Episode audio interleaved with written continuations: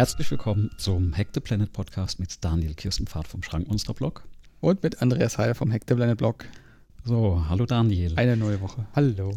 Hallo. Was gibt's denn heute? Heute haben wir ein paar Neuigkeiten von uns natürlich mal wieder mitgebracht. Es ist wahrscheinlich ein bisschen was bei dir passiert, ein bisschen bei mir und einem ganzen bunten Strauß Themen, die wir heute besprechen. Genau, ein buntes Durcheinander. Genau, also alles, was uns so untergekommen ist, die, die letzten paar Tage.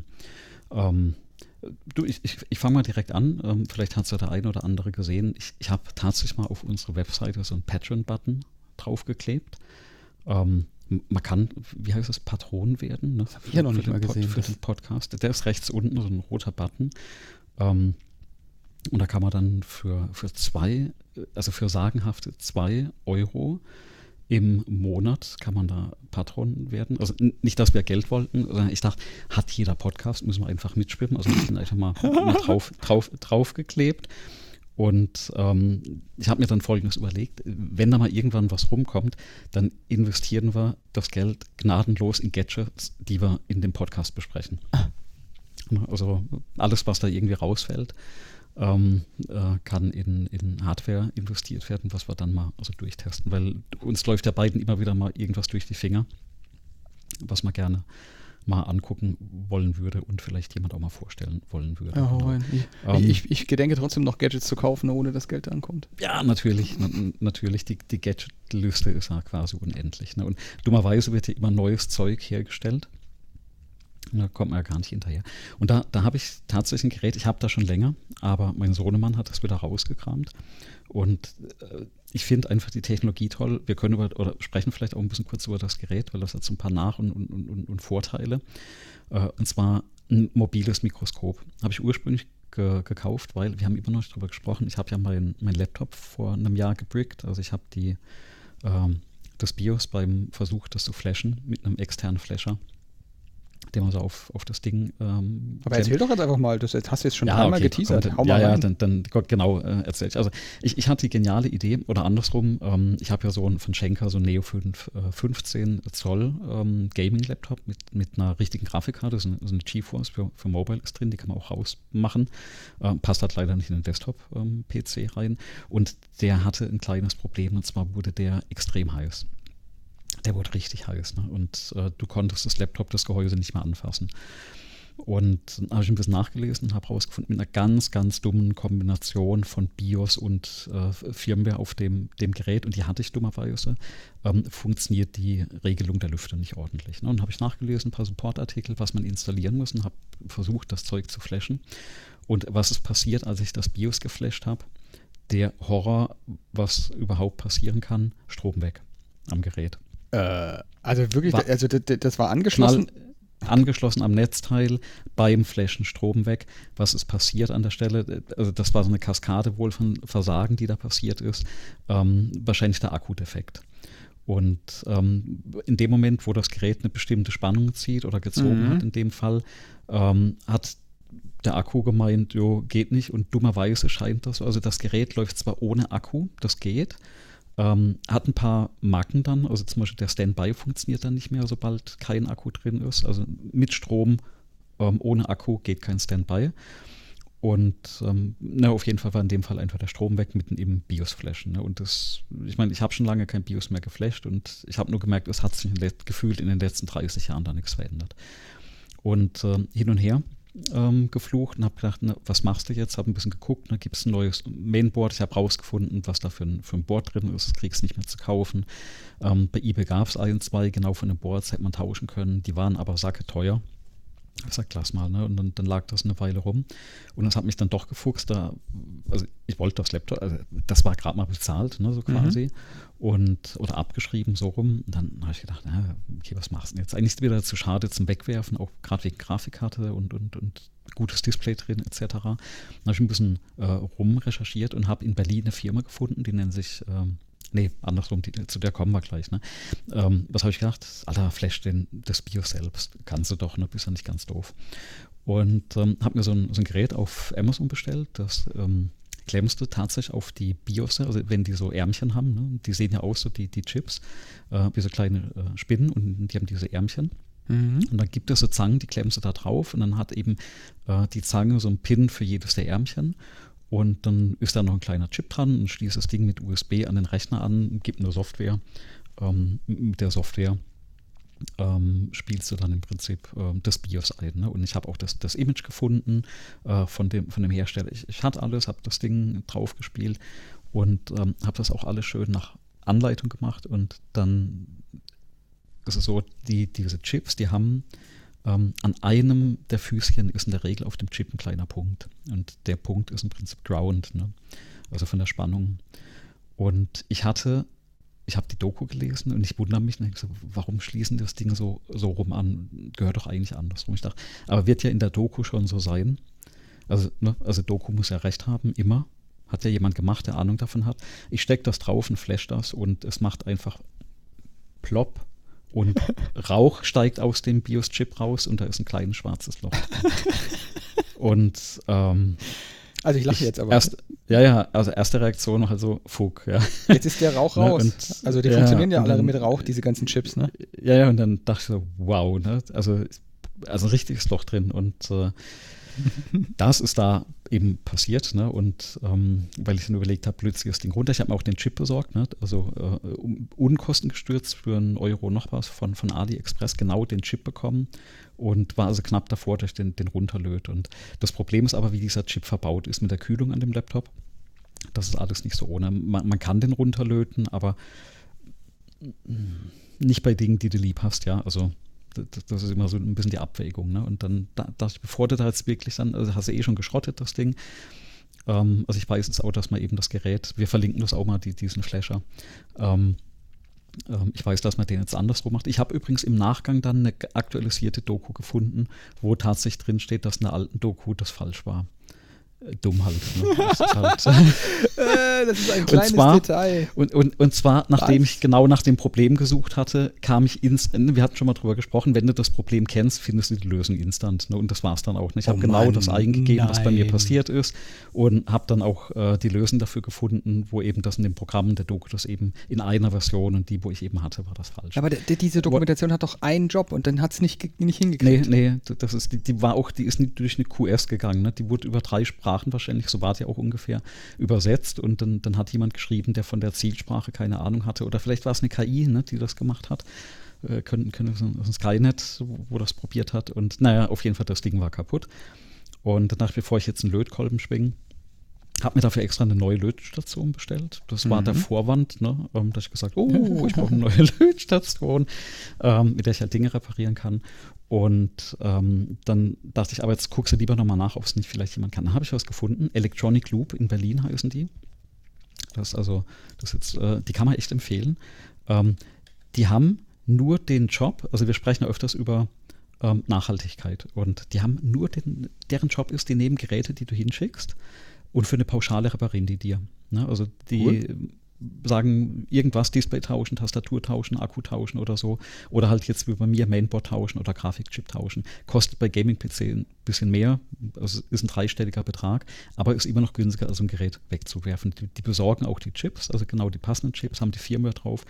Ähm, ich habe das Ding hingeschickt, das hat irgendwie zwei oder drei Wochen gedauert. Du kriegst von jedem Schritt also das ist eine kleine Firma, ne? die, die, hat irgendwie so ein Stockwerk, so ein Berliner Haus, die haben ein paar YouTube-Videos, wie sie das machen. Und äh, du kriegst also von dem Moment, wo das Paket ankommt, bei jedem Schritt eine E-Mail. Ne, da wow. steht dann drin, ähm, wir haben das Paket bekommen, wir haben das Paket aufgemacht, im Paket war folgendes drin. Das und das, Akku, Netzteil, pipapo. Ne? Dann nächste E-Mail. Wir haben den Rechner aufgemacht, wir haben festgestellt, die Festplatte ist leer. Ne? Also habe ich gesagt, jo klar, ne? habe es ja vorher formatiert ein paar Mal. Ähm, also, ne, und du kriegst wirklich bei einem, haben sie, wir reparieren das jetzt, wir machen das, wir machen dies. Also alle zwei Tage gab es ein Update und irgendwann kam das Update, ne, ist alles gemacht, wurde getestet, verpackt, zurückgeschickt und dann kam das Ding an. Ähm, die haben vorher noch gefragt, sollen sie dafür ein paar Euro Windows installieren? Da habe ich gesagt, nee, mache ich selbst, habe ich herumliegen.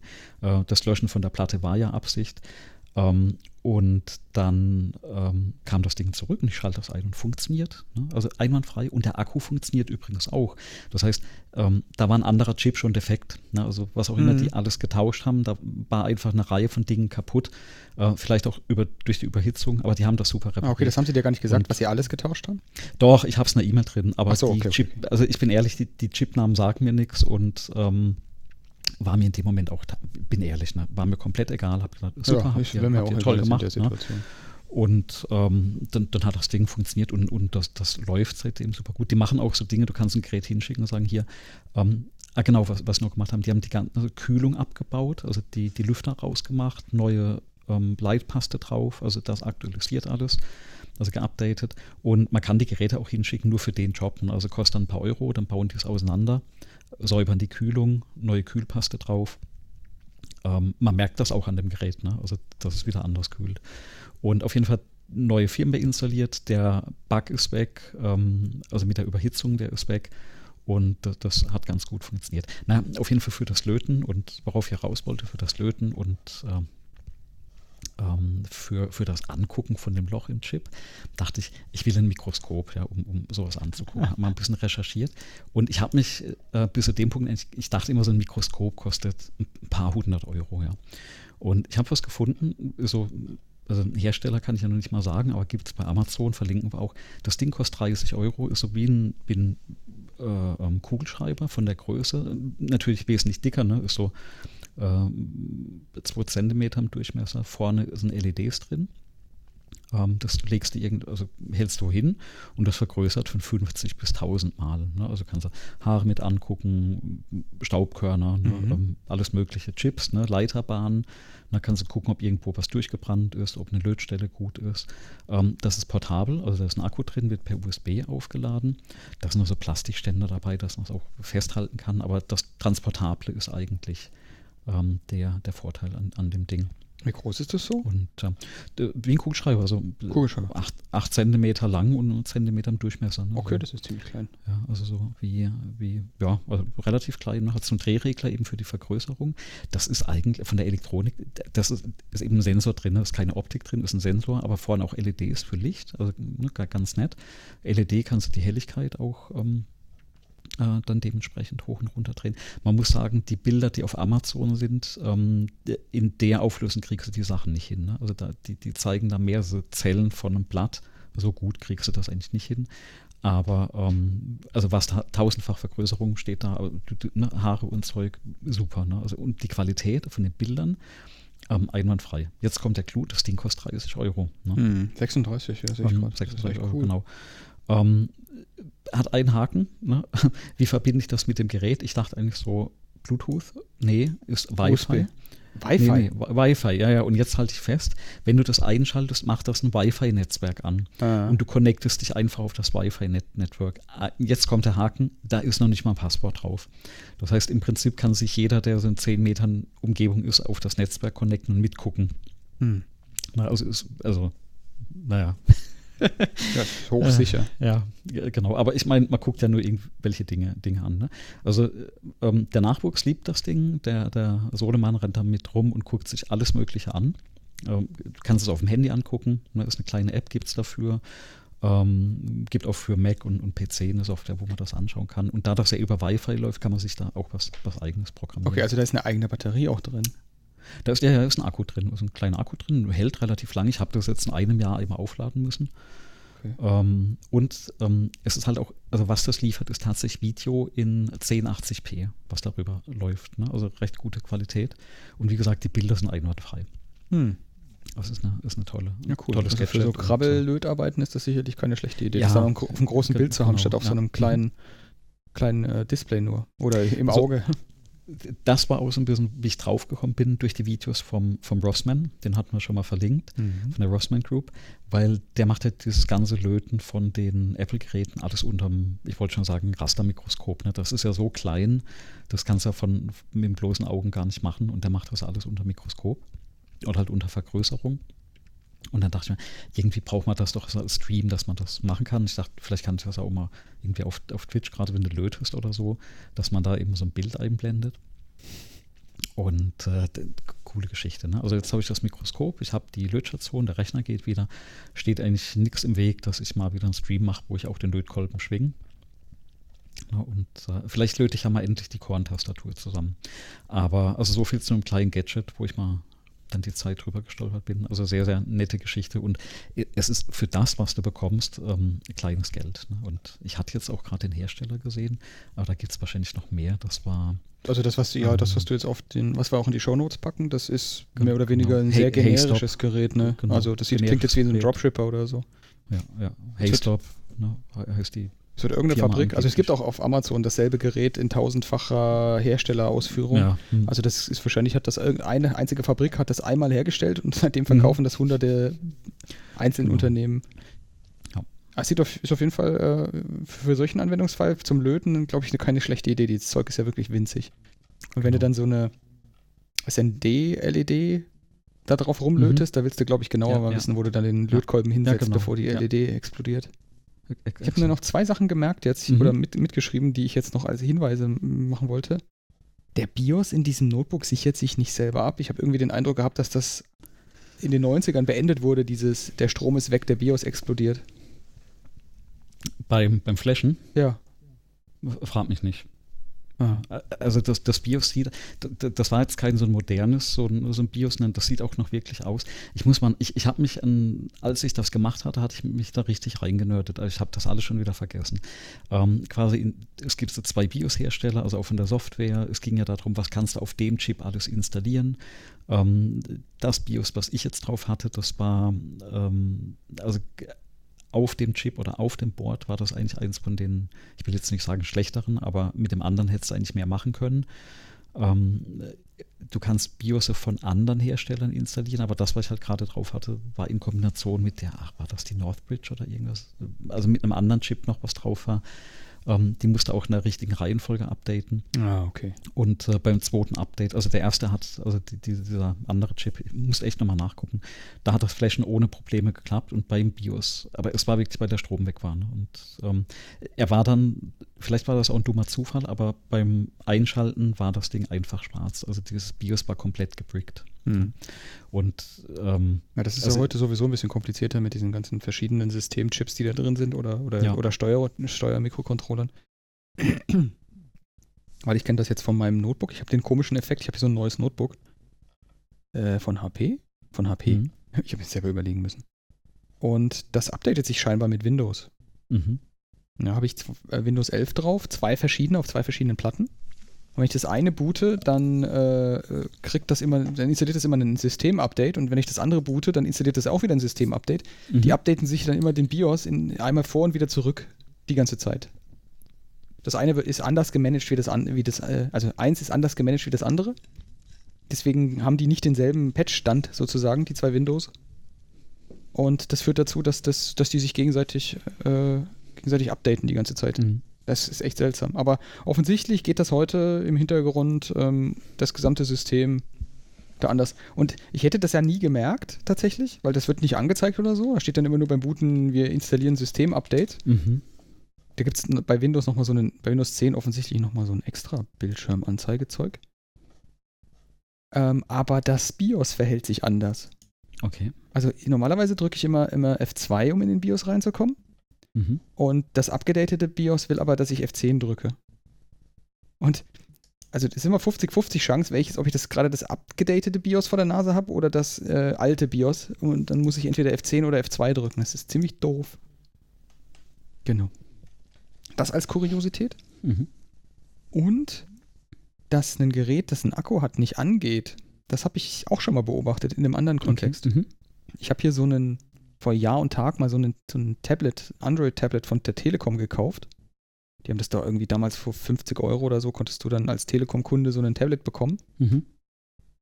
Das habe ich benutzt und irgendwann war es durch. Also durch im Sinne von, die Rückseite wollte sich äh, von, vom Rest trennen. Der. Akku hat einfach gesagt, so, ich habe ich hab genug, ich habe genug gesehen, ich will jetzt frische Luft. Mhm. Ähm, dann habe ich das Ding aufgemacht, das ging alles, weil nur Plastik. Und dann mhm. habe ich den Akku rausgebaut und äh, habe gedacht, ach ja, der Akku hier, Standard, da hängst du jetzt einfach ähm, Netzteil dran. Das geht doch bestimmt ohne Akku zu betreiben. Mhm. Nee, geht's nicht. Also es geht nicht an, wenn du nur Micro-USB ist das noch, wenn du das dranhängst. Mhm. Ein normales Micro-USB-Netzteil. Dann ähm, habe ich mir gedacht, bist du super schlau. Ähm, Spannungswandler geguckt, Akku eingestellt. Also die, die Spannung eingestellt und dann quasi so getan, als wäre ich vollgeladener Akku, mich dran gesteckt. Mhm, mhm. äh, geht an. Äh, bootet. Geht ungefähr so bis zur Hälfte vom Bootprozess und dann geht's aus. Und dann startet es wieder neu stellt sich raus, ähm, die Akkus benutzen die in solchen vielen von diesen Geräten, wahrscheinlich auch in deinem Notebook, als äh, Lastspitzenbrückung. Mhm, okay. Das Netzteil alleine ist nicht in der Lage, die Lastspitzen, die so ein System unter Volllast oder beim Booten zum Beispiel mhm. äh, aufruft, abzufangen. Da mhm. brechen dann die, die, die, die Spannungen ein. Und wenn der, und der Akku kann quasi mehr, äh, mehr Spannung, mehr, mehr, mehr Ampere liefern, als das mhm. so ein Standard-Netzteil kann. Mhm. Deswegen booten die Dinge auch nicht, bis der Akku einen bestimmten Ladestand hat, ja, damit ja. er mhm. das brücken kann. Okay. Und ohne Akku und ohne die chemischen Fähigkeiten des Zollen-Akkus so viel Strom zu liefern in dem Moment, wenn es gebraucht wird, mhm. äh, startet das Ding auch gar nicht. Also ich ah. hätte jetzt wahrscheinlich ein Netzteil doppelt, dreifacher Größe irgendwie dran dengeln müssen. Ich habe es probiert mit der doppelten Größe, das hat nicht geklappt. Mhm. Also, also statt äh, 2 Ampere habe ich 4 Ampere genommen bei 5 Volt nichts, war nichts zu machen. Also das Ding okay. ist immer, du hast dann auch sehen können am, ähm, am Messgerät, dass die Spannung einfach zusammenbricht in dem Moment, wo er dann Last macht. Okay. Vom, vom, vom Netzteil, was ich da dran gesteckt habe. Ja, und dann vielleicht als Hinweis für alle, es geht nicht so einfach, dann einfach einen Akku rauszuzerren. Meistens ist das ein integraler Bestandteil des Konzepts. Ja. Wo, wir wieder bei dem Thema ne? Nachhaltigkeit und Recht auf Reparatur wären.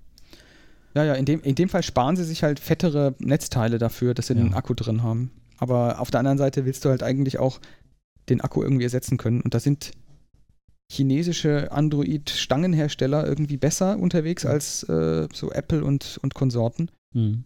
Also, weil in dem Ding war der Akku weder verklebt noch irgendwie sonst äh, äh, besonders. Das ist einfach ein Standard-Akku. Ein bisschen wie in der Tastatur, die ich das letzte Mal erwähnt habe. Da ist auch so ein mhm. Standard-Akku drin den du einfach ähm, mit Typnummer, der, die da drauf gedruckt ist, bestellen kannst. Das hat nichts Besonderes. Mhm. Und warum auch nicht? Dafür sind die Akkus halt auch von der Qualität her wahrscheinlich.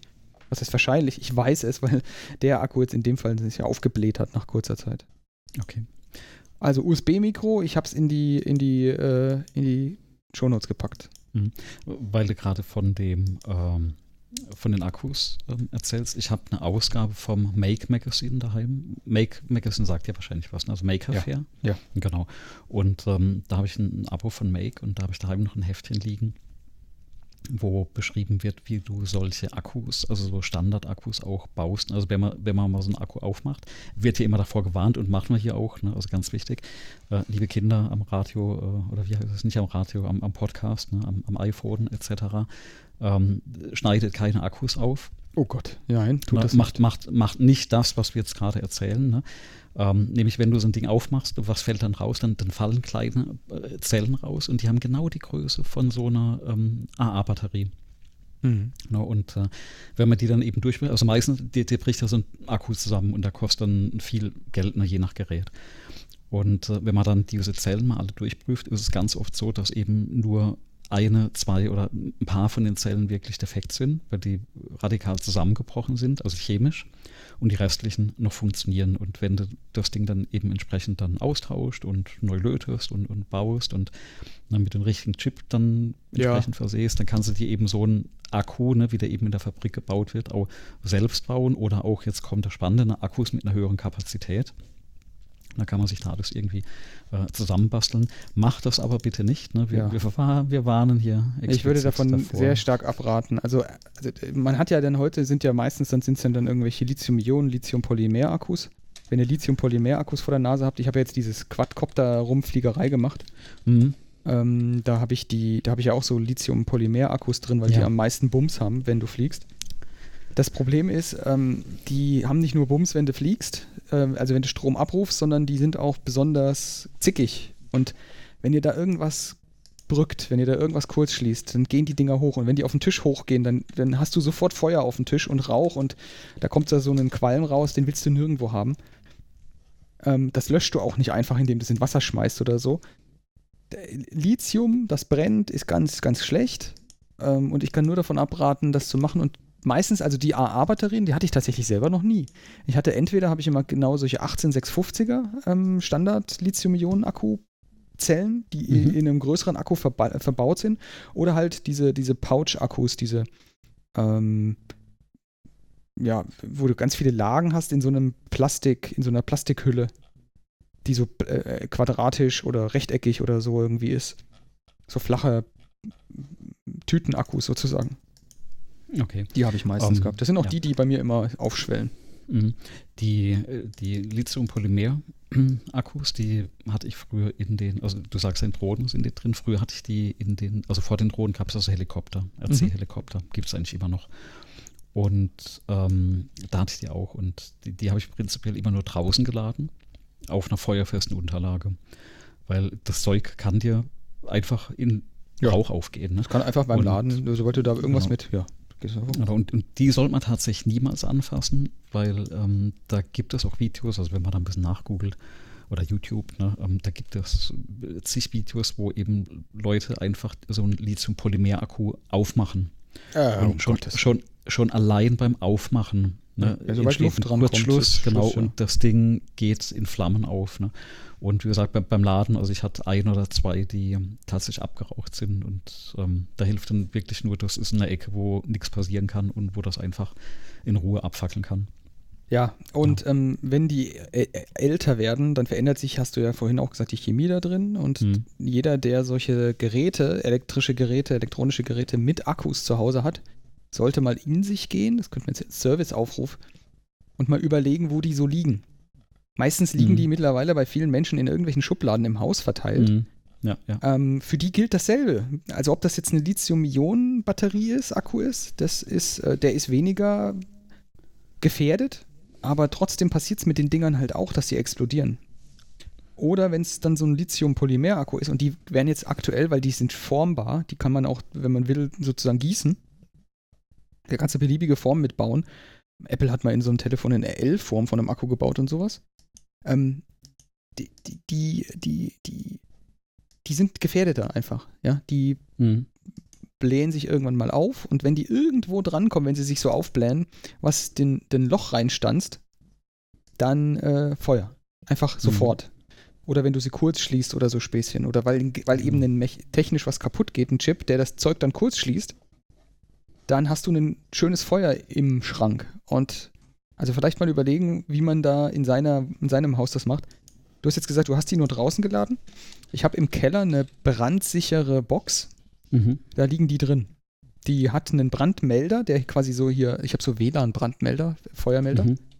der hier quasi verbunden ist. Das heißt, wenn es da unten losgeht, dann ist da sofort äh, Ballett. Aber die Box ist so, dass wenn da drin ein Feuer ist, dann dringt das Feuer nicht nach draußen mhm. und der Rauch muss durch einen Luftfilter durch. Also das ist nicht luftdicht, okay. das, also die platzt dann nicht oder so, aber die filtert dann den Qualm nochmal weg. Also da kommt dann trotzdem Qualm raus, aber der sitzt dann nicht überall, sondern die gröbsten ja. Sachen sind schon mal weggefiltert. Und den kannst du nur so weit füllen, wie er selber verträgt. Also das Ding ist mhm. auch, da ist, das ist relativ schwer und groß, aber da ist ziemlich wenig Platz drin. Okay. Also Lipos oder ähm, Lithium-Ionen-Akkus gar nicht äh, dran rumspielen. Also wirklich ja. gar nicht, gar nicht dran rumspielen, wegwerfen. Ja. Es gibt übrigens auch für ähm, 3D-Drucker, wenn wir eh schon beim Thema Feuer sind, ne? es gibt auch für 3D-Drucker so feuerfeste Gehäuse. Also ähm, mein Favorit ist ja momentan dieser Ender 5 Pro. Und ähm, da gibt es dann so wirklich so ein feuerfestes, das ist ein Überwurfzelt im Prinzip. Das heißt, wenn das Ding mal in Feuer oder in Flammen aufgeht, dass eben nicht gleich alles abfackelt. Und ich habe für ein paar hundert Euro vor kurzem, da habe ich jetzt leider den Link nicht mehr, ähm, gibt es sogar ein richtiges Gehäuse, wo du deinen 3D-Drucker reinstellst mit einer Abzugsmechanik. Also wenn der brennt, ähm, kümmert sich das auch so ein bisschen oh. um den Rauch und, und das ganze Gedöns. Also richtig, richtig nobel. Ähm, ist auch nicht schlecht. Ich habe vor kurzem mal ein Video gesehen, wo jemand, glaube ich, 50 3D-Drucker hat. Also der druckt so im Akkord ähm, so äh, Cosplay-Teile. Äh, und äh, dachte, ey, wenn bei dem auch mal so ein 3D-Drucker in Flammen aufgeht, ne, das ähm, ist, ist nicht ohne. Ja, also es, gibt, wenn man das, wenn man Feuer und 3D-Druck sucht, dann findet man eine ganze Menge spannende, spannende äh, äh, Fotos. Bat Safe heißt das Ding, was ich habe. Battery mhm. Safe. Packe ich auch mal in die Shownotes, ähm, weil das ist ein sehr beeindruckendes äh, Gerät. Ist auch, ist auch eine Fledermaus drauf abgebildet. Mhm. ich weiß nicht, ob das das Qualitätsmerkmal ist. Genau. Jetzt sind wir ein bisschen abgeschweift. Aber also. wir hatten ja eh gesagt, wir, wir äh, sprechen mal über die, die Sachen, die liegen geblieben sind. Ähm, ich habe es auf der Liste gesehen, du hast, ähm, du, du hast dich auch mit der, mit der, ähm, mit dem Watchface, mit dem Unity Lite äh, Lights. Ah ja, das letzte Mal hatten wir das Watchface angesprochen. Genau, und, und ähm, ich, ich, war ja so fasziniert, also ähm, ich war die ganze Zeit abgelenkt von den Bildern, aber ich habe es nicht ans Laufen bekommen auf meiner Uhr. Und im Handy war das auch nicht. Ich habe nachgegoogelt und Support-Einträge von, von Apple nachgelesen und, und, und. Und die Uhr, die ich momentan an der Hand habe, ist eine Apple Watch SE. Ja. ja. Und dann dachte ich, das liegt an dem SE, weil das Watchface ist ab Generation 4 da und ich habe einfach keine Info gefunden, was jetzt die SE ist. Ne? Also meistens ist das ja irgendein älteres Gerät von Apple, bei den Handys ja auch oder bei den Smartphones. Und habe da nichts gefunden und dachte, das liegt da dran. Und dann ist mir aufgefallen, dass ich schon ewig lang die Uhr nicht mehr geupdatet habe. Und oh. ähm, geupdatet auf 8.3. Schwuppdiwupps war das Ziffernblatt da. Ne? Also du brauchst nicht nur das Gerät, sondern auch die, die Software, dann, dann funktioniert das Ziffernblatt. Und kaum hatte ich auf 8.3 geupdatet, kam, was glaube ich, 8.4, 8.41, 8.42.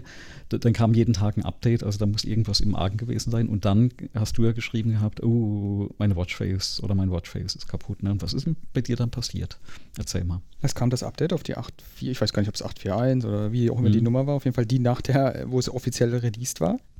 Und dann war es weg. Ich konnte es dann auch, ich konnte es neu erstellen. Also ich war einer der, ich war glücklich, als ich es wieder neu anlegen konnte, das Watchface. Aber okay. das, was ich ursprünglich angelegt hatte, das war auf dem Telefon noch zu sehen in der Liste der Watchfaces, mhm. aber auf der Uhr war es nicht mehr erreichbar. Jetzt habe ich es einmal neu gemacht. Jetzt ist das alte immer noch auf meinem Telefon. Das, was ich nicht mehr sehe auf der Uhr. Und das neue, das sehe ich auf der Uhr. Also ich habe keine Ahnung, was, da, was sie da verzapft haben. Ich denke mal, okay. Ich hatte ja erwähnt, dass das einfach da war. Es hat kein Update gebraucht, damit man sehen konnte, damit es verfügbar wurde. Ich denke mal, dass die diesen Prozess, wie sie das freischalten, noch nicht so ganz ja, gemeistert haben und entsprechend äh, ist das vielleicht einfach, dass das noch nicht klappt, noch nicht richtig geklappt hat. Jetzt ist es jedenfalls wieder da bei mir und ich hoffe auch bei allen anderen. Ähm, wie findest du es denn? Ähm, total gut. Ich, ich habe das auch gleich meiner Frau gezeigt, die war, fand das auch ganz, ganz nett. Ich gucke da immer so gerne zu, wie der, wie der ja, Zeiger ja. läuft. Ja, ja, ich, ich habe hab das jetzt auch drauf. Also ich habe noch eine, eine, digitale Uhr, also ich hatte heute eine Klausur und da guckst du natürlich dann eher auf die digitale Uhr, dass du da die, die Minute nicht verpasst. Aber so allgemein habe ich das Ding inzwischen ähm, sehr oft an und hat mir auch gesagt, es gibt ja immer so dieses Indiz, wo du gerade in der Stunde stehst. Ne? Und die, ähm, die analogen Uhren, die sind halt auch mit den Kindern besser, ne? weil du kannst einem Kind einfach sagen, na, der große Zeiger oben, der große Zeiger unten. Ähm, weil die es mit den Zahlen ja noch nicht so haben.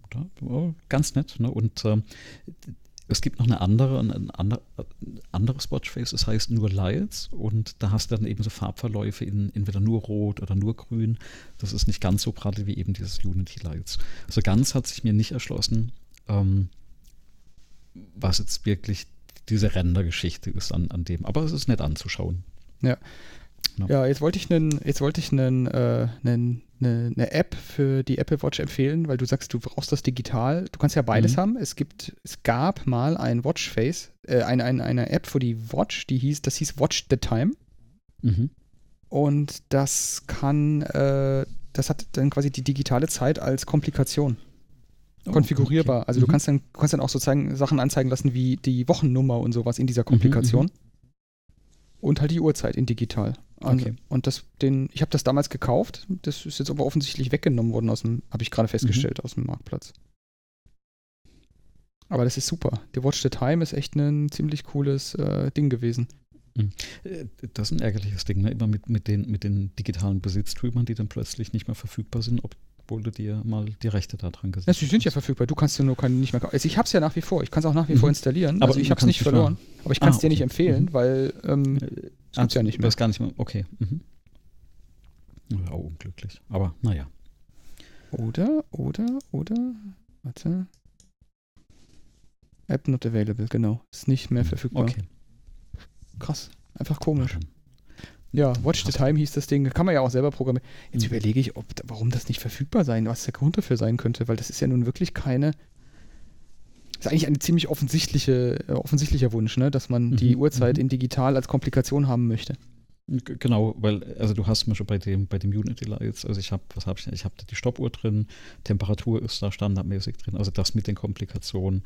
Ich habe da das Datum drin, auch mit dem Wochentag, ne, wenn man welcher Tag ist, auch nicht schlecht. Und ähm, äh, ja, da wäre noch Platz für die ähm, digitale Uhrzeit, aber die, die fehlt halt. Und die kannst du leider auch, also ich habe es nicht gesehen, dass man es einstellen könnte in der Komplikation. Nee, kann man nicht. Kann man nicht. Sehr schade. Ja. Naja. Dafür kannst du Hörbücher und deinen Zeitplan kannst du. Es, es gibt also garantiert, den, den, Kalend bloß den, kein den Kalender kannst du anzeigen, das gibt's. Aber die, die sind ja für die, für die Watch nochmal ein bisschen anders programmiert, weil die ja dann so halbrund oder, oder so viertelrund, wie heißen das da, sind, dass die oben dann in die Dinge reinpassen, in die Watch reinpassen.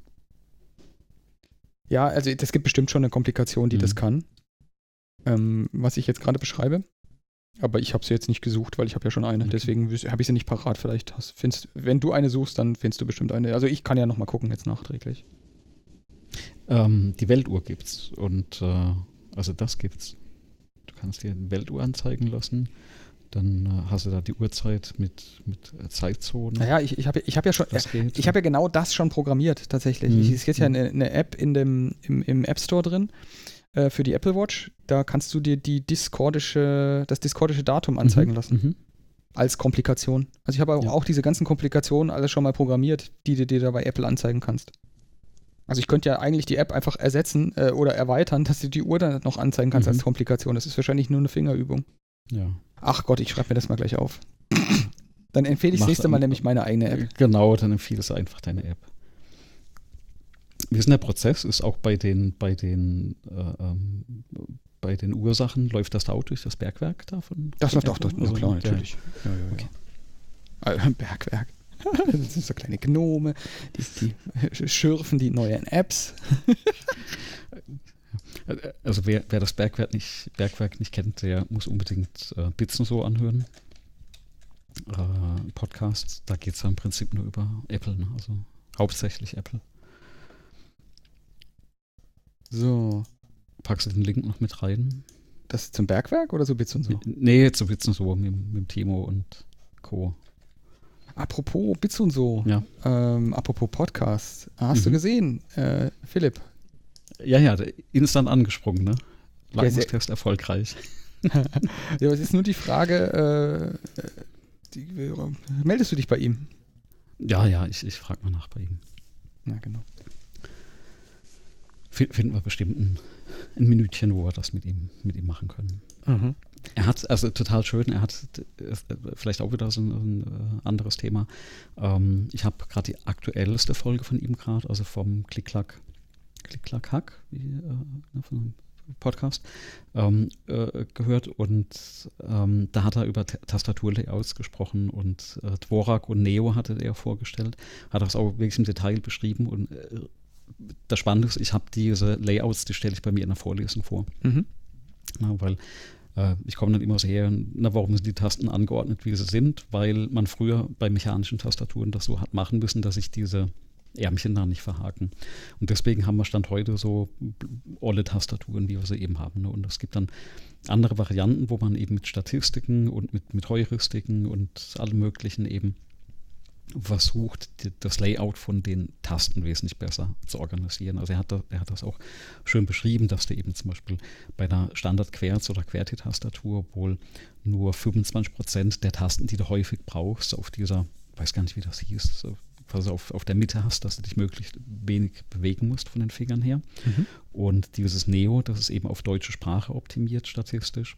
Und dann hast du eben 65 Prozent der Tasten und äh, bei mechanischen Tastaturen ist eben das Schöne, du kannst dir das ja selber zusammenstellen, ne? das Layout von der Tastatur. Und ähm, also kann ich mal empfehlen, die, die Folge unbedingt anhören. äh, wo er so ein bisschen erzählt, ähm, wie die, wie die ähm, äh, Layouts da aufgebaut sind, also das Dvorak und das, ähm, das Neo. Genau. Auf jeden Fall holen wir ihn hier mit, rein und ich mhm. will dann, ich bin dann ganz gespannt, welche Empfehlungen du bekommst aktuell. Ja. Also ich habe ich hab, ich hab immer noch meins gefunden, das, das Corner, das würde ich jetzt. Und vor mhm. allem, ich habe ja mein eigenes Keyboard-Layout, das ja. an, das an das normale angelehnt ist natürlich, aber dann doch einiges an Sondertasten hat, weil du mhm. hast ja weniger Tasten.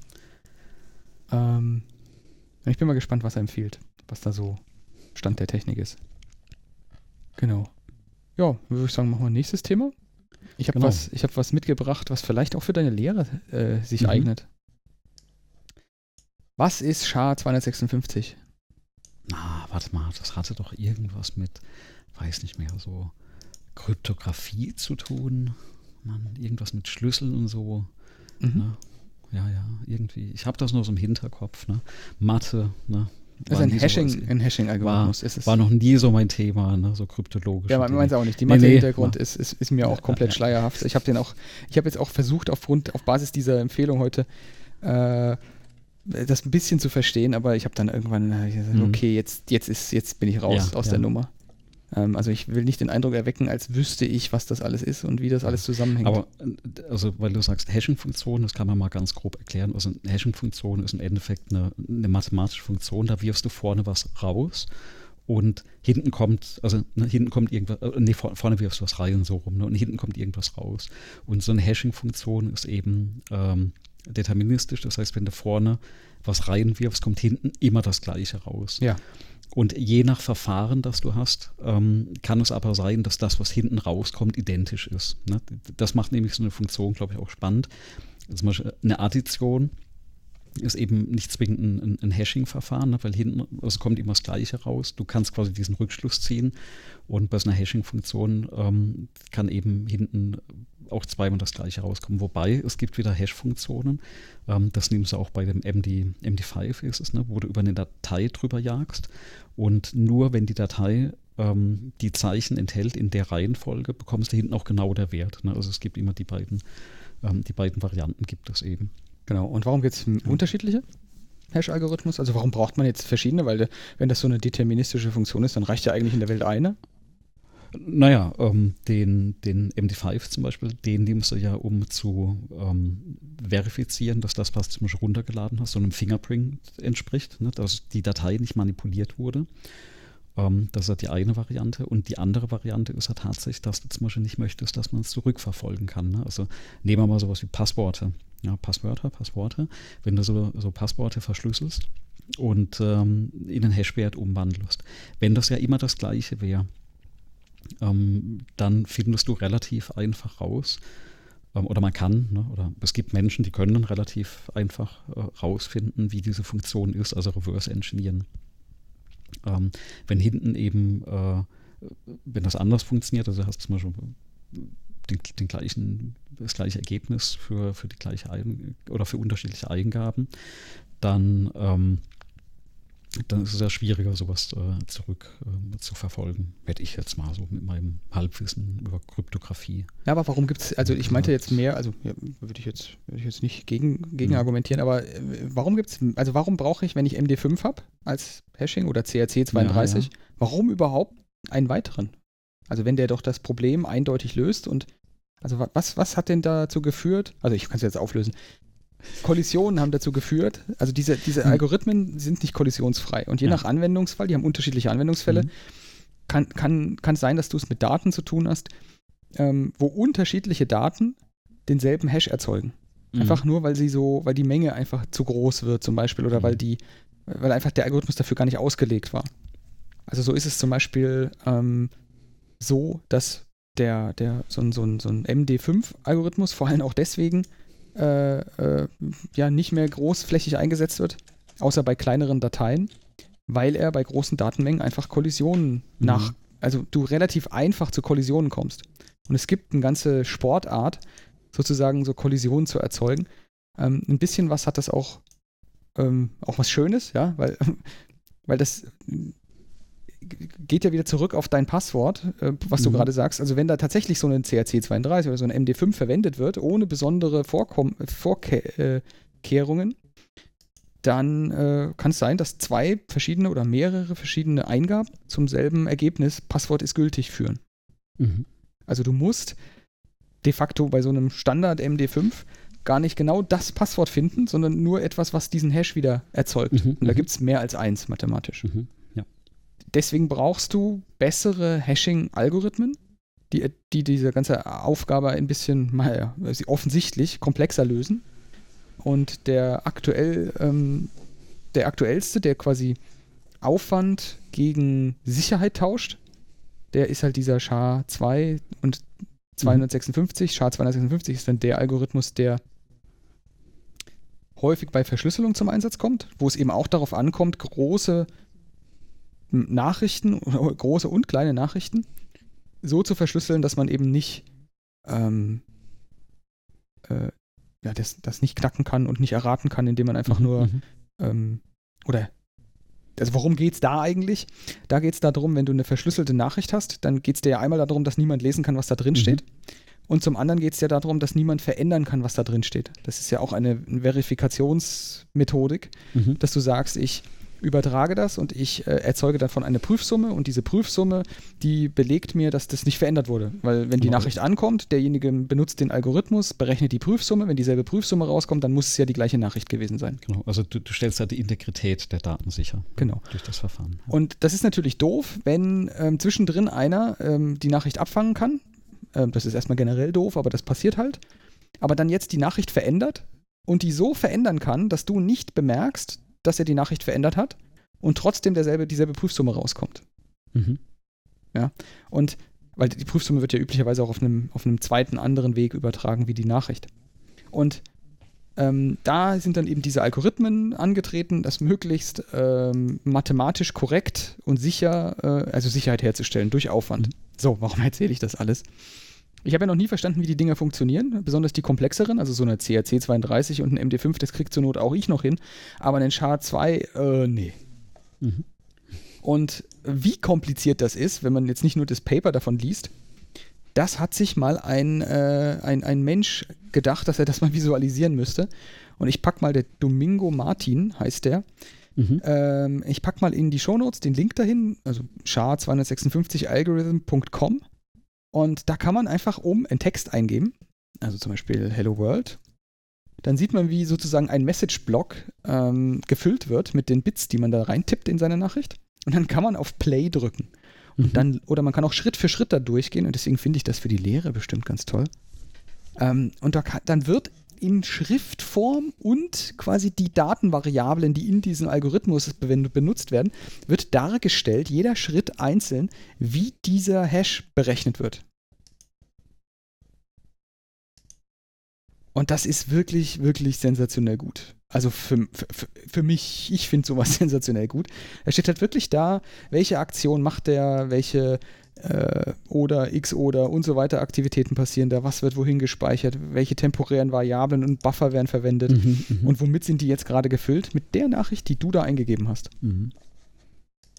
Und das Witzige ist, du kannst dann auch noch während in irgendeinem beliebigen Schritt kannst du auch die Nachricht ändern, dann siehst du dann auch, wie sich dann die einzelnen Buffer und so weiter alle mit ändern. Ist ein super Ding äh, um sich mal zu verbildlichen, wie so ein Hashing eigentlich funktioniert. Ja, ja. Und jetzt kommt's, das muss man ja, also dieses Hashing passiert ja in so einem, in so einem Computer ständig. Ja. Und ich habe hier auf meinem Schreibtisch als so, einen, so eine Art Fidget Spinner, habe ich so einen OC, TTNC ähm, ASIC liegen.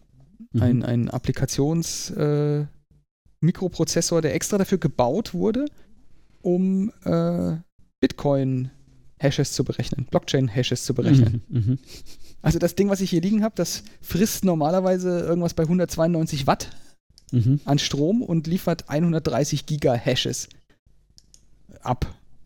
Ähm, an Bitcoin-Leistung ist nicht besonders viel im Vergleich zu heutiger Zeit, aber das Ding ist halt riesig, so groß wie meine mhm. Hand. Ähm, ich ich packe auch mal einen Link von dem Ding mhm. äh, mit in die Show Notes, damit man mal einen Eindruck von kriegt. Und das war in so einem Miner drin und die, der Chip macht diese Giga-Hashes, ja, diese Angabe, ja, 130 ja. Giga-Hashes, das sind 130 Giga sind Millionen? Nee, Milliarden. Hashe, Hash-Vorgänge pro Sekunde. Also das, was das Ding da äh, auf dem Bildschirm dir visualisiert, das macht das Ding äh, 130 Milliarden Mal pro Sekunde. Also Giga ist eine, äh, guck grad nach, 10 hoch 9 Milliarden. Billionen, ja, Milliarde, genau. Ja. Genau, also 10 hoch, ja. Wahnsinn. Und also das macht das dann ein paar Milliarden Mal pro Sekunde. Mhm. Das sind extra nur Schaltkreise, die genau das tun können und ein bisschen Steuerlogik in diesem Chip drin. Und das äh, ist schon echt äh, witzig, dass wir für so sinnloses Zeug, äh, also ja, im, im Falle von Blockchain halte ich es für ziemlich, naja, andere Diskussion. Ähm, ich, du bist ja auch ein großer Freund der Blockchain. Total. Also ich, ich bin in Projekte mit, mit ähm, nicht mit Blockchain, sondern mit äh, Distributed Ledger Technology involviert. Ja. Sind um, alle ähm, total sinnvoll, oder?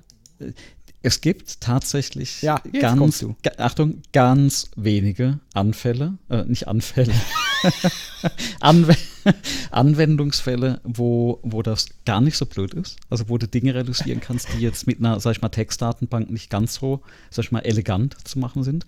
Aber es gibt andere Dinge, wie diese, wie diese Blockchain-Geschichte. Naja, weißt du, bei der Inflation, die wir aktuell haben, brauchst du ungefähr neun Jahre, bis sich dein Geld halbiert hat. Ja? Ich habe eine Möglichkeit gefunden, wie du das wesentlich schneller machen kannst, und zwar mit Blockchain. Da schaffst du es innerhalb von sechs Monaten, dein, dein Geld ja. zu halbieren. Ne? Es ist halt alles ein virtuelles, virtuelles Gedöns ne, an, an der Stelle. Ja. Ähm, die, die, also drücken wir es mal so aus, wir sollten da mal wirklich dediziert drüber sprechen. Die Technologie, die damals zusammengesteckt wurde, weil es war ja nichts Neues, ne? es, es, war ja wirklich eine Kombination von Technologien, die am Anfang auch nicht fehlerfrei war. Also gerade auch was die Blockchain ging, ne? die musste ja, glaube ich, einmal, wie heißt es, resettet werden, ne? weil da echt noch ein Bug drin war. Aber die, diesen Punkt, das zusammenzustecken, war eigentlich Bombe. Ne? Aber wenn ich mir angucke, was daraus entstanden ist und, ne, und wieder Thema Nachhaltigkeit, was wir da an Energie reinblasen. Ne, ich glaube, war das jetzt nicht China, wo es verboten wurde, das, das, das ähm, ja, Bitcoin-Mine oder so Geschichten. Ne? Also wenn man sich mal anschaut, das sind ja in Größenordnung von kleinen Ländern verbrauchen wir auf der Welt Energie. Ne? Also und die entstammen ja heute noch größtenteils fossilen äh, ähm, Brennstoffen, ne? also explodierte Dinosaurier und so. Ähm, ja. Für, für nichts, ne? Also, weißt du, das ist ja noch nicht mal, dass es irgendwie Spiele sind. Nee, da bleibt ja nichts. Das, so, wird, ja, das ne? wird ja die ja, meiste Arbeit auch, die gemacht wird, ja, weggeschmissen, weil es machen ja alle parallel und nur einer gewinnt. Aber der, und ich glaube, deswegen sollte man das mal auch mal erklären, was da wirklich passiert, weil die Magic dahinter ist tatsächlich, dass so viel Backlog. wegwerfen wird. Ne? Genau. Ähm, nee, Blockchain erklären, schreibe ich jetzt einfach hin. Ja, ja, das, das, das, wird ein Brecher. Müssen wir mal, müssen wir wirklich mal im, im Detail äh, auseinander. Ich habe halt ganz viele, ich habe halt ganz viele Kontaktpunkte immer mhm. mit, de, mit, mit, mit, mit dem Thema, immer dann, wenn jemand sagt, das ist die Lösung für irgendwas. Und ich mhm. brauche tatsächlich noch den Moment, wo mir jemand die Lösung für irgendwas zeigt. Mhm. Also, weil es gibt vielleicht ein einziges Problem, das es das löst, nämlich wenn wirklich Vertrauen irgendwie gemacht werden soll, aber ja, das ja. kriege ich ja auch anders hin. Naja, man, man gibt immer verschiedene Varianten. Es gibt so viele Problemstellungen. Also auf Twitter liest es immer, oh, Problem und hier per Blockchain gelöst. Dann kannst du eigentlich mit, mit 160 Zeichen meistens erklären, wie du es auch ohne Blockchain machen kannst. Ne? Also, also hast du ein bisschen im Studium aufgepasst und weil sowas mit Informatik geht, Problem gelöst. Jetzt, jetzt haben wir uns die Krypto-Dudes hier eingetreten, ne, die uns oh, jetzt hier gleich oh, überrennen. Jetzt bin ich mal gespannt, was auf dem Discord passiert, weil die organisieren sich ja alle auch über den Discord. Ja, ja. Ich glaube, ich kann dann, dann mal ein Video empfehlen, wie die Blockchain funktioniert. Ja. Ähm, und wie diese, wie diese ganzen Bör Börsen und NFTs und so weiter funktionieren. Vielleicht, solltet, vielleicht sollte ich das auch mit in die Shownotes machen. Das ist ein Video. Ich, kennst du das Video? Nee, nee, kenn ich Okay, nicht. das ist ein Zwei-Stunden-Video. Okay. Und dieses Zwei-Stunden-Video, das sollte, sollte man sich geben. Ähm, weil das erklärt, der, der Mensch, der da drin ist, hat, hat sich einfach mal damit offen, äh, technologieoffen, auseinandergesetzt und hat in dem Video dargelegt, wie er die Welt sieht, was es da so gibt, warum es das gibt aus seiner Sicht und wofür das gut ist. Und ohne jetzt jemanden spoilern zu wollen, er hat jetzt keinen sinnvollen Nutzen gefunden. Mhm. Ja, das Einzige, was er hauptsächlich gefunden hat, ist, äh, also was heißt hauptsächlich, das Einzige, was er gefunden hat, ist Betrug. Mhm. Also auf ganzer Linie. Ja. Ähm, insofern, ich, ich, verlinke das mal und dann kann man ja. mal gucken, was passiert. Was die Leute dann uns in die Kommentare schreiben, ob wir uns die Krypto-Dudes tatsächlich eingetreten haben. Genau, dann nehmen wir uns erstmal Blockchain vor und dann gucken wir uns NFTs an. Das ist das nächste, glaube ich. Ja, ist ja, ist das, das eine baut ja auf dem anderen auf. Es ist ja der, der Versuch der äh, von diesen, die ich jetzt hier als Krypto-Dudes bezeichne. Ähm, es mögen sich jetzt die Frauen nicht ausgegrenzt fühlen, die subsumiere ich jetzt. Das ist für mich ein stehender Begriff und mhm. hat nichts mit Geschlecht zu tun, dass ich da Krypto-Dude sage. Ähm, ja, die, das Ziel, das, das Ziel, was ich drunter schreiben kann, ist schlicht und ergreifend, äh, alles, was passiert, zu einem Finanzinstrument zu machen. Mhm. Also selbst ja, der ja, Mausklick, genau. das Registrieren, das Eintragen von Informationen, das Anschauen von mhm. alles, was passiert, was auch immer du sehen kannst, was passiert in so einem Computer, wird zu irgendeiner Art von Finanztransaktion, die dann zu, zum Zwecke der Spekulation eingesetzt Spekulation, werden ja. Und ja, keine Ahnung. Also vielleicht könnten die äh, Zuhörer mal kommentieren, ob sie sowas interessiert oder mhm. eher nicht. Ähm, mir ist noch was eingefallen, weil du hast Kollision vorhin genannt, ne? also wegen den, wegen den Hashing-Algorithmen-Kollisionen, da würde ich mal einen Schritt zurückgehen, weil es gibt etwas, die, also die, die, die zuhören und die programmieren, ne? die, die werden das alle wahrscheinlich schon mal verwendet haben, und zwar du wahrscheinlich auch die 128-Bit äh, GUIDs, also die ja.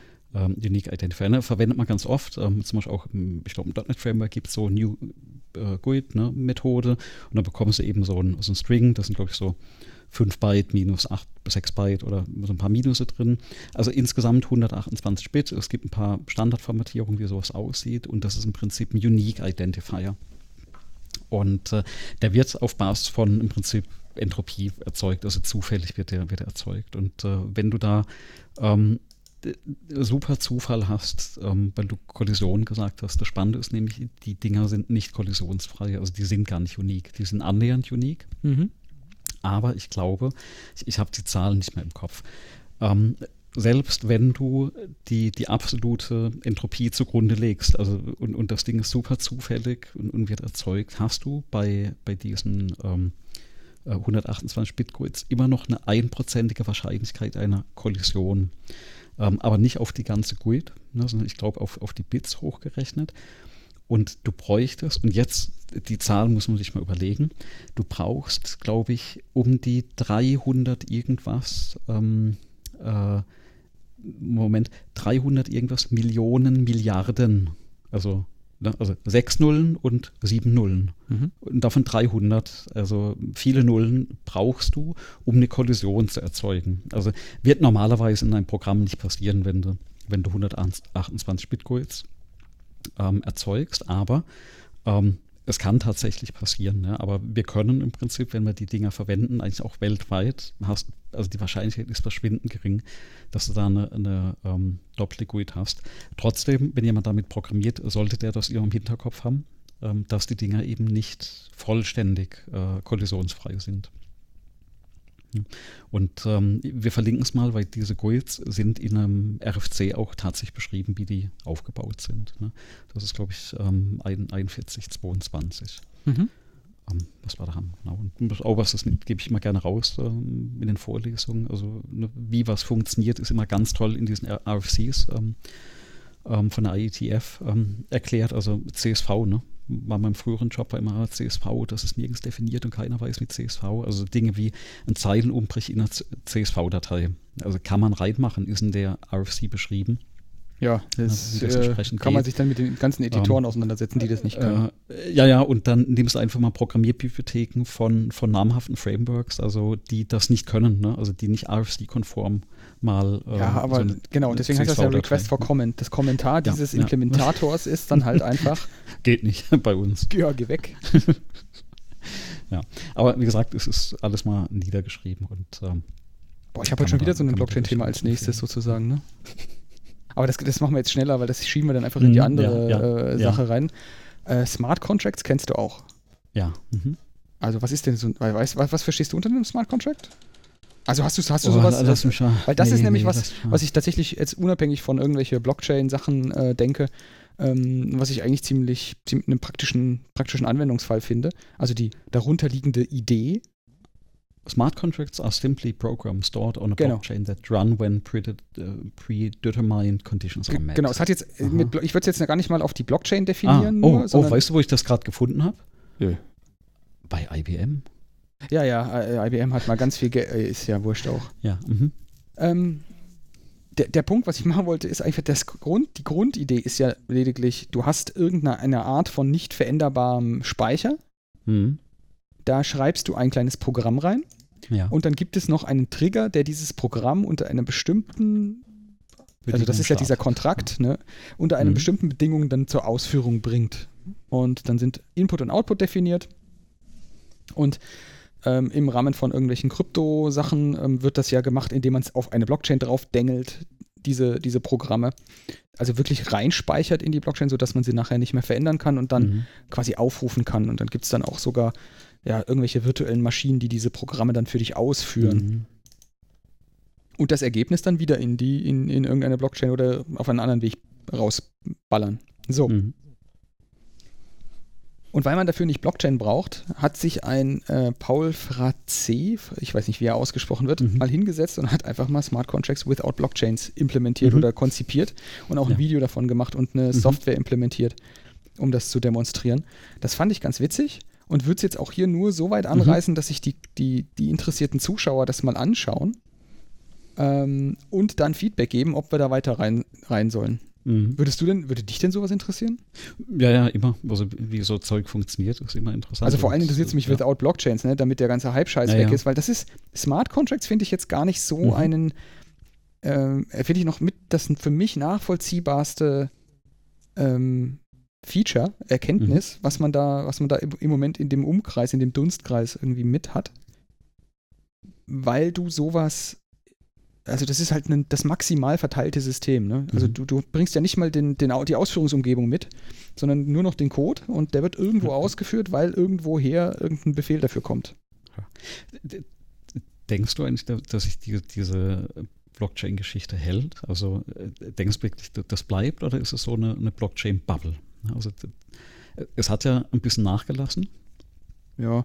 Ähm, also, also ich, ich, ich, erwarte, dass die eine, eine, eine, eine Spekulationsbubble platzt. Mhm. Ähm, ich glaube, die Technologie selber wird bleiben für die ein, zwei Anwendungsfälle, die es wirklich gibt.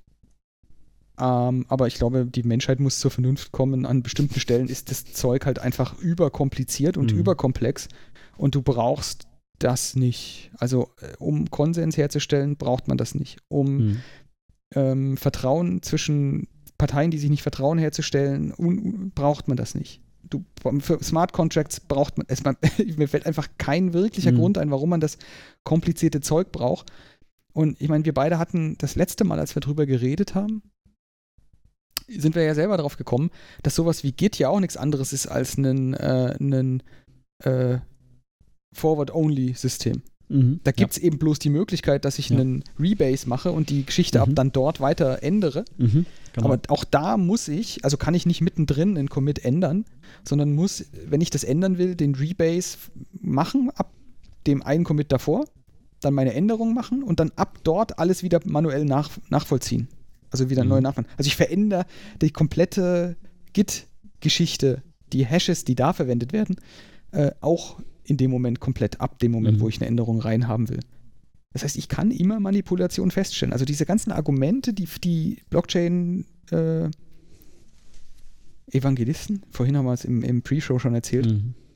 anführen, die, die, die habe ich in irgendeiner Art und Weise auch woanders. Da ist ja nichts Neues erfunden worden. Und dieses ich, äh, Proof of Stake und Proof of ähm, Work, das, ja, okay, ist halt eine sehr teure, äh, eine sehr teure äh, Voting-Maschine, ne? Mhm. Ähm, die dann auch nicht so unparteiisch funktioniert. Und ja, gibt es ja Milliarden, jetzt, jetzt, jetzt, jetzt rente ich doch darüber, jetzt gibt es ja doch Milliarden Beweise dafür, dass das System, was so, so, toll dezentralisiert ist, dann doch am Ende zentralisiert ist, weil sie dann doch alle das, die Kohle auch wieder rausziehen wollen irgendwann. Mhm. Ja, natürlich, das ist eine. Und dann ähm, äh, können wir auch mal drüber sprechen.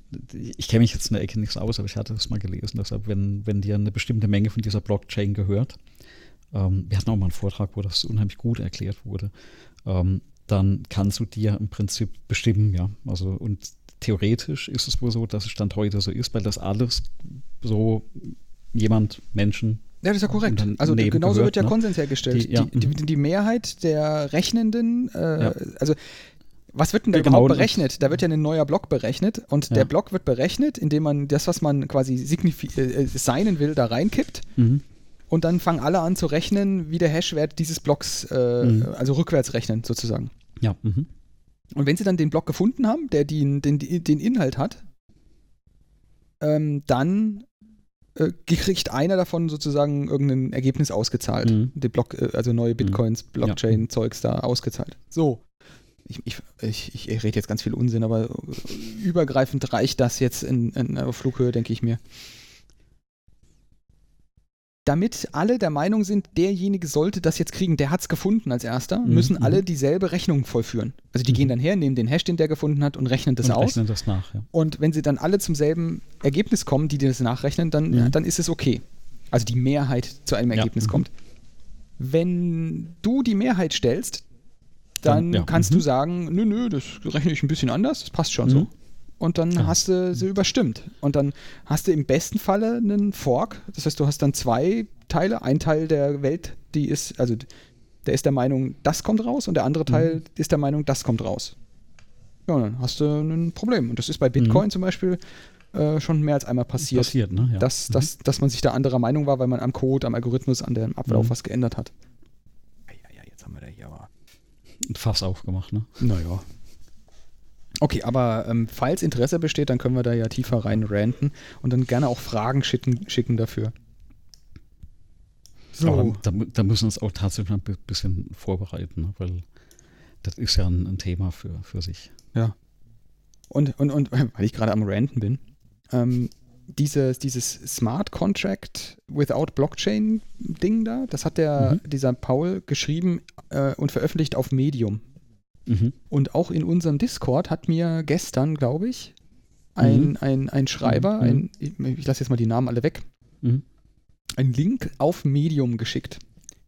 Und ich kriege jetzt in letzter Zeit häufiger so Medium-Links und ich weiß gar nicht, was die Leute an Medium so toll finden. Also die veröffentlichen, die Autoren. Mhm. Weil das ist ja für mich als Lesenden nur schrecklich. Genau, also ähm, das Spannende ist, das Medium ist für die also wer das nicht kennt, also medium.com, ne, ähm, ist im Prinzip eine äh, ne Plattform, wo du im Prinzip ist es eine Blogging-Plattform im Endeffekt. Ne? Also du kannst einfach ähm, Artikel schreiben und da veröffentlichen. Und es ist eben für, sag ich mal, jemand Untechnisches super einfach, da äh, so einen Blog zu starten also, mhm. und, und, und loszuschreiben. Also äh, jetzt mal überspitzt, eine Konkurrenz zu WordPress. Ja? Also, ich wollte gerade sagen, das kriege mit WordPress auch. So. Genau, also im Prinzip ist es äh, nicht eine Konkurrenz, ne? also quasi Mitbewerber. Gleich wie Word, Mitbewerber, genau, von, von WordPress. Ähm, Medium hat ein paar, also ich kann dir aus meiner äh, Sicht sagen, warum Medium tatsächlich äh, ähm, gerne genommen wird. Das eine ist die Usability. Also okay. User Experience, Usability. Und das Ding sieht schick aus. Ne? Also man muss wirklich durch die Bank sagen, also ich, ich bekomme auch oft Medium-Einträge oder, oder finde auch mal was, wenn ich was suche und du guckst hier an, ich denke mal, die, die, die, die sehen schick aus, ne? Die, diesen schönen. Ja, und man kann es monetarisieren. Das, das, das Layout, so der Hauptgrund, ne? etc. Ne? Genau, und du kannst es monetarisieren und, und, und, da ist jetzt der Haken an den Geschichten, weil das ist mir jetzt die Tage auch aufgefallen. Ähm, ich hatte auch ein paar Links durchgeklickt und dann stand da plötzlich, boah, du kannst jetzt noch einen Medium-Artikel lesen, ab dann kostet das. Ja, genau. What? Ja, und ähm, es ist halt eine Paywall, ne? Also, und, und das ist wieder der Tod fürs Internet. Ja, und man kriegt es nicht raus Wenn da. Du, das ist ja, mein Hauptproblem. Ja, ich kann ja, den Artikel also, sehr schwer nur in ein PDF oder überhaupt drucken oder so. also ich, drucken erkläre ich gleich, das ist nämlich mein letztes Thema. Mhm. Und, äh, und, und da ist tatsächlich als, als Informationskonsument ähm, ist es tatsächlich ähm, ärgerlich und ähm, du kommst halt die, an die Informationen nicht ran. Ne? Und ich hatte das auch schon ganz oft, ähm, dass ich die Artikel einfach nicht lesen konnte. Ne? Und dann. Habe ich die auch äh, tatsächlich ignoriert. Also ich setze mir da, also, also A nicht auf eine Leseliste, dass ich den nächsten Monat mir das angucken kann. Und ähm, habe es dann aber dann doch zu selten, als dass ich da ähm, Geld reinwerfe. Und genau das ist ja mein Problem. Also eigentlich, was ich ja. eigentlich will, ist, ich will eigentlich einen RSS-Feed auf das Zeug. Ja. Also wenn, ja. mhm. ich, wenn jemand möchte, dass ich Sachen lese, dann RSS-Feed. Und ich benutze NetNewsWire auf meinem iPad und mhm. auf meinem Mac um so sowas zu lesen. Ähm, NetNews ist eigentlich ein ganz tolles Programm. Und RSS-Feeds sind ja sowieso total toll. Und viele Webseiten haben das, zeigen das nicht besonders gut an. Ähm, es gibt sogar im HTML definiert äh, wie man das dann als Attachment sozusagen, also wie die mhm. Seite so eine Art Autodiscover ja. machen kann. Ähm, WordPress zum Beispiel hat ja auch immer RSS im Hintergrund. Und äh, so will ich eigentlich die Artikel dargereicht bekommen. Mhm. Äh, und ich finde, das macht auch am meisten Sinn für die Autoren irgendwie, ähm, weil, weil du bekommst ja dann den Artikel. Also RSS zum ja, Beispiel. Ja, ich finde ja. auch die RSS-Feeds doof, wo im Grunde nur die Überschrift drin steht und ein Link mhm. auf den Artikel. Weil, ja, kann ich auch, also das brauche ich ja nicht. Ja, genau. Äh, kannst du so einem Plattformbetreiber nicht, nicht verübeln, ne? weil klar, die, die wollen das monetarisieren, die wollen Geld, also das Unternehmen wollen die Geld verdienen. Ja. Ich weiß gar nicht, ob bei Medium Aktionäre dahinter stehen, ne? wenn es da äh, ja, ja, ich kann das also, super, aber Geld. die machen ja das mit und dem Content von anderen, die dann das freiwillig dann genau, draufpacken. Genau, also du erstellst halt Content, die ich weiß nicht, in, in wie viel dann bei den Schreibern eben äh, ankommt, aber es gibt ja andere Dinge. Ne? Also was weiß ich, nehmen Sie das Patreon, es gibt äh, ein deutsches Pendant, das habe ich gerade nicht im Kopf. Ähm, ja, aber das ist Freiwilligkeit, diese, großer äh, Unterschied genau, für mich. Genau, ne? Flatter, Flatter gab es ja mal, wo du dann so Micropayments quasi ähm, auch, auch regelmäßig an, an Seiten freiwillig machen konntest. Also gibt es da zig Dinge, ne? Also, ja, ich bin auch bei Patreon und, und, und, und, und, und Abo, habe dort mehrere Abos laufen mhm. und gebe Menschen Geld dafür. Genau. Aber das ist für mich andersrum als so ein Membership auf Medium, ja. Ja. Ähm, weil, oder, oder ein Zeitungsabo. Ich bezahle nicht dafür, dass ich beliefert werde. Ja. Ähm, und ich bezahle auch zu, bei, zum Beispiel bei Twitch nicht dafür, dass, also ein Abo schließe ich nicht ab für jemanden, damit äh, der mir morgen noch Content liefert sondern für mich funktioniert das so, ich bezahle mit meinem Betrag, den ich da bei Patreon einwerfe mhm. und den ich äh, sozusagen dann auch bei Twitch einwerfe, ich bezahle das, was ich schon bekommen habe. Mhm. Also ich unterstütze den und sage so, hey, das mhm. hast du toll gemacht, äh, hier ist mal Geld in den Hut. Da hast du mal, ja. Ähm, das ist ja spannend, weil, weil du gerade sagst Abo. Ich hatte ja vorhin gesagt, ich habe dieses Make-Abo und äh, das Make Magazine und äh, das ist ja genau, also die Idee dahinter, wenn ich so eine Zeitschrift kaufe, da zahle ich aber Leute, die das als Beruf machen. Ne? Die, die, setzen sich hin, die schreiben die Artikel, die bauen das Zeug, die recherchieren das, die, ne? da ist ein Redakteur, der, der da schreibt, da ist ein Chefredakteur, der vielleicht drüber guckt. Ähm, du kriegst das Ding gedruckt, ne? kriegst mit der Post zugestellt, also lauter solche Dinge. Ja, okay, das ist ja eine Dienstleistung, die kann und, ich verstehen, ähm, dass man sie bezahlt. Genau, und da sitzt ja auch jemand, der das wirklich macht. Und ich, ich zahle ja, also ich werfe da jetzt da kein Geld rein und hoffe, dass irgendwas bei ähm, sag ich mal, Heise ist es ja als Verlag, ne? und, und sagt, ne, ich, ich werfe da Geld rein und hoffe, dass Heise was abbekommt, ne? in der Hoffnung, dass die noch weiter schreiben können. Also ich zahle ja da ganz konkret die, die Leistung der, des Unternehmens ne? und, und der Menschen, die da drin arbeiten. Und, und das ist ja nochmal ein anderer Punkt. Ähm, ich glaube, du kannst aber bei, bei Medium jetzt nicht direkt, ähm, oder kann man, kann man da Blogs dediziert bezahlen? Also ich sage, ich gebe jetzt glaube der Person nicht, Geld. aber das würde ich jetzt, was du gerade ja. gesagt hast, die Definition von Abo ist bei mir eine andere. Du bezahlst also kurze Frage, dein Make-Abo? Ja, ja. Das hast du im Voraus bezahlt, korrekt? Mm, irgendwo in der Mitte. Ne, also, aber was ich mache, ist, ich kaufe zwölf Ausgaben. Ne, Im also, Voraus? Also, genau. Ja, okay, aber das meine ich. Ja, also die traditionelle ja. Interpretation im amerikanischen, europäischen Raum von Abo, Subscription mhm. ist, ich bezahle das Zeug einmal im Voll, im mhm. Für den abonnierten Zeitraum. Mhm. mhm. Und das mache ich, da mache ich einen Unterschied zu Patreon. Da schließt du ja ein Abo ab und wirst im Nachhinein abgerechnet. Mhm. Jeden Monat. Ja. Mhm. Das heißt, da wird erst geliefert und dann kriegst du ja, Rechnung. Ja, okay. Du kannst auch noch bis zum letzten Moment sozusagen zurückhüpfen. Mhm. Und, oder zum Beispiel, ich habe eins bei Patreon, ich weiß nicht, ob du wusstest, dass das geht. Also ich habe es bis dahin nicht gewusst. Ich habe ein Abo, da be bezahle ich pro Video, was die produzieren. Genau, das kannst du einstellen als Creator. Ah, okay, das geht. sagen, nur pro, nur, also wir könnten es mal auch machen, dass eben, wenn jemand sagt, ich werde ein Patreon, ne, und äh, dann kriegt er quasi nur in Rechnung gestellt, wenn wirklich Content kommt. Das heißt, wenn dann eben, ne, wie bei uns eine lange Pause ist, dann bezahlt er auch nichts, weil ja kein Content kam. Also das geht durch, äh, durchaus auch bei Patreon. Ah, okay, ja, okay. Genau. Wobei ich weiß nicht, inwieweit das an den ähm, an deren Blog oder so gebunden ist, ne, weil die haben ja auch wieder eine eigene Plattform. Ähm, aber was du eben machst, ne, du zahlst dann nicht die Plattform generell und hast auf alles Zugriff. Also das ist ja die Werbung bei, bei, bei Medium. Also jetzt auch ganz wichtig, also ohne die Plattform schlecht zu machen. Ähm, weil da sind unheimlich viele gute Artikel drauf. Ne?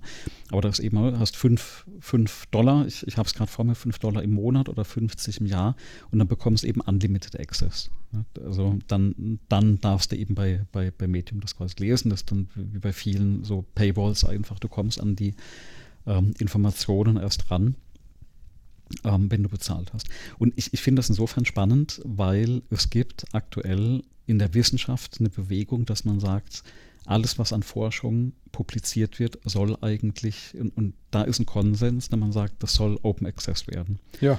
Ähm, also bisher war es durchaus so, dass du Dinge publiziert hast. Ich habe ja auch mal ein Buch geschrieben und das ist eben über einen Verlag erschienen. Und wenn du jetzt aber das möchtest, man hat ja auch dann die Rechte, entsprechenden Vertrag abgeschlossen und dann muss dafür jemand bezahlen. Das ist aus Forschungssicht ärgerlich. Und, und das ist auch bei vielen Konferenzen so, wenn die über einen Verlag das dann machen, dass du an diese Artikel immer nur über eine Paywall ähm, rankommst. Universitäten etc., die, die, die zahlen das. Ne? Und für Privatleute ist es aber, oder für Privatmenschen ist es eigentlich dann eher ärgerlich, wenn man sagt, oh, ich will mal das Paper oder, oder so lesen. Ne? Genau wie bei ISO-Normen. Ne? Normen sollen eigentlich frei verfügbar für alle sein. Du zahlst eine Menge Geld, ähm, dass du an so eine Norm rankommst. Also das offensichtliche und, Wort, was mir jetzt gerade durch den Kopf schwitzt, das, äh, und die URL, die werde ich jetzt nicht hm. sagen. Hm. Ähm, der Moment und, und äh, äh, du zahlst eben Geld, äh, ähm, dass du da rankommst. Und in, in, der Wissenschaft wird jetzt eben gesagt, na, man möchte eigentlich schon dahin, dass man Open Access macht. Das heißt, ja. ne, wissenschaftliche Ergebnisse werden für alle publiziert. Es gibt, mache ich zum Beispiel auch, ich habe von allen meinen Konferenzpapern eine Autorenversion bei mir auf der Homepage. Ne? Also das ist die Version, die ich eben, wo ich keine Rechte abgetreten habe. Ne? Das ist eine eigene Version, die, die irgendwann mal entstanden ist, die veröffentlicht wurde. Ähm, dass man eben in der Wissenschaft darauf äh, auch kommt. Ne? Also wenn jemand sich darauf beziehen möchte, weil nichts schlimmer ist. Also ne, das ist absurd, wenn du in der Forschung bist, du möchtest eine Referenz verwenden und kannst es nicht, weil die Geld kostet. Ne? Und vielleicht stehen da die wichtigen Dinge drin. Ne? Oder du referenzierst das falsch. Also ganz der Klassiker ist eben, weil es nicht gelesen wurde und weil man dann Sekundärliteratur nimmt, ne, wo man, über die man dann die erste Literatur referenziert, weil du das Original nie gelesen hast, dann kommt da Humbug ne, am, am, Ende raus. Und ähm, also da geht man gerade in eine andere Richtung. Und auf der anderen Seite siehst du an vielen Ecken, wo, wo Geld, eben äh, nicht Geld, wo, wo Inhalte, also Content, anderer im Prinzip monetarisiert wird. Geschäftsmodell technisch coole Geschichte, informationstechnisch natürlich ein, ein Fiasko, ne? weil mhm. du kommst nicht mehr ran. Und äh, ähm, ich glaube, da, da gibt es also eine, eine aktuelle, ähm, sag mal, äh, Person in den Medien, ne? also gerade mit der, mit der, mit der Corona-Krise und Covid-Geschichte, also der, der Herr äh, Drosten, Professor Drosten, der quasi gesagt hat, also alles, was er ähm, in der Öffentlichkeit, also an Interviews rausgibt. Also seine Bedingung ist immer, das darf nicht in eine Paywall landen. Also und er begründet, das habe ich gesehen, er hat vor kurzem drauf, mal ne? begründet. Ne? Er sagt auch, sein Job ist ja öffentlich bezahlt ne? und, und soll das auch der Öffentlichkeit zugänglich sein. Aber selbst ohne Begründung, ne, dass, dass man eben hingeht und sagt, ne, wenn ich euch schon das Interview gebe und kein, ne, zum Beispiel auch kein Honorar oder so bekomme, ähm, dann bitte packt das aber auch so, dass gerade auch wenn relevante Informationen drin sind, dass es für alle Menschen zugänglich ist. Und äh, klar, widerspricht dann diversen Geschäftsmodellen, die, die es da gibt. Aber ich, ich denke, das ist halt wirklich so ein Thema, wo, wo sich das bei PIN entwickelt hat. Und äh, da müssen wir mal schauen, wo das so, so hingeht. Ne? Hm. Ja. So, und das ist so eine, so eine Gedankenkette bei mhm. mir, die letzten drei mhm. Themen gewesen. Und zwar, dass ich bin ja jetzt von, den, von diesem Smart Contract, ja. das auf Medium gepublished wurde, äh, wie das ohne Blockchain funktioniert, bin ich gekommen mhm. zur, zu Medium und der Kritik, meine ja, Kritik an dem Zeug. Ja. Und jetzt kommt's, ich habe ja vorhin schon erwähnt, ich, ich, ich habe mir im Moment zur Angewohnheit gemacht, weil viele Artikel, die hast du für zehn Sekunden auf dem Bildschirm. Ja. Ähm, äh, oder was weiß ich, eine Stunde oder so. Und mhm. dann wandern die hinter eine Paywall. Mhm. Okay. Und ich habe es mir zur Angewohnheit gemacht, wenn ich einen Artikel äh, lesen will später, den mir nicht als Link zu speichern, mhm. sondern den äh, als äh, auszudrucken. Mhm. Und zwar drucke ich das bei mir auf einen Netzwerkdrucker, der heißt PDF. Und okay. da fällt hinten ein PDF raus, was immer in einem äh, äh, gescherten Ordner landet. Okay. Mhm. Und das kann man total simpel einrichten und das, du kannst dann auch von jedem Gerät, was du hast im Netzwerk, kannst du dann dahin drucken mhm. und dann kannst du einfach jede beliebiges Dokument, was du hast, was du drucken kannst, kannst du einfach nehmen und kannst du dahin schicken zu diesem Netzwerkdrucker. Ja. Und am Ende kommt eine PDF-Datei raus, die du von überall lesen kannst, auch mit den Artikeln, die du dann hinter eine, hinter eine Paywall landen später. Mhm. Ähm, und da gibt es eine Anleitung für wie man das eigentlich ist, also wirklich ziemlich simpel. Ähm, ich, ich habe hier zig Raspberry Pis im Haus laufen und einer ja. von denen, beziehungsweise ein Docker-Container in dem Fall, ja. ähm, führt dieses einfach ein Linux mit einem CUPS-Server, CUPS-Server. Mhm. Und da kannst du den PDF-Treiber oder PDF, Print to PDF rein installieren. Ja. Und der announced sich die ganze Zeit im Haus. Und zum Beispiel alle Windows-Rechner, alle iPhones, die sehen den automatisch im Netz und können mhm. dann ohne weitere Konfiguration einfach auf das Ding ihr, ihr, ihr Druckauftrag abwerfen. Okay. Mhm. Und das, ja, das dachte ich, das erwähne ich mal, dass es das gibt äh, und dass man das machen kann, weil ich habe gemerkt, dass wenn ich das irgendwelchen Menschen erzähle, dann sagen sie so, oh, ja, stimmt, das kann man eigentlich manchmal gebrauchen. Ja, ich, ich drucke auch viel in PDFs, aber eben manuell, ne, über hier drucken, Drucker auswählen, ne, eher die ätzende Variante, ähm, abspeichern als Datei, Netzwerklaufwerk suchen, dran denken, oh Mist, das können wir automatisieren und besser machen und äh, vergessen. Bis zum nächsten Mal drucken. Ja, ich habe tatsächlich sogar mein, ähm, also bestimmte Vorgänge, die ich immer wieder mache, wo ich rechts klicke und dann drucken. Mhm. Da geht es bei Windows ja oft dieses schnell oder sofort drucken Funktion, ne, dass du wirklich ja. gar nicht kein Dialog mehr aufgeht. Mhm. Und den kannst du ja manchmal sogar so konfigurieren. Und wenn der dann wirklich mhm. das auf so einen Netzwerkdrucker wirft, ja. dann geht ja wirklich gar kein Dialog und nicht mal ein Dateispeichern-Dialog mhm. auf. Ja. Und das ist schon ultra praktisch. Ähm, bei dir Gelegenheit fällt mir ein. Äh, weißt du, wer der Hersteller von Cups ist oder wer der Maintainer von Cups ist? Von diesem? Nein, nein, nein. Cups PDF ist die, die, die das äh, Paket. Ne? Cups PDF ist das Paket und ja, Cups ja. selber, CUPS, ja. ist die Software und das war mal ein, äh, das ist mal lang, vor langer Zeit ist das gestartet und irgendwann hat es Apple übernommen. Hat das Maintainership nee. dafür übernommen. Also okay. das ist eine offizielle äh, GPL, LGPL 2 äh, lizenzierte Apple-Software. Mhm. 2007 bis 2021 Apple Inc. Ja. Und war geschrieben von Volker Bär. Unter anderem. Ich, ich denke mal, wie jede gute Open-Source-Software von mehr als einer Person. Ja. Also darunter zählt dann ausschließlich meine Software zum Beispiel nicht. Da sind immer äh, meistens nur ich.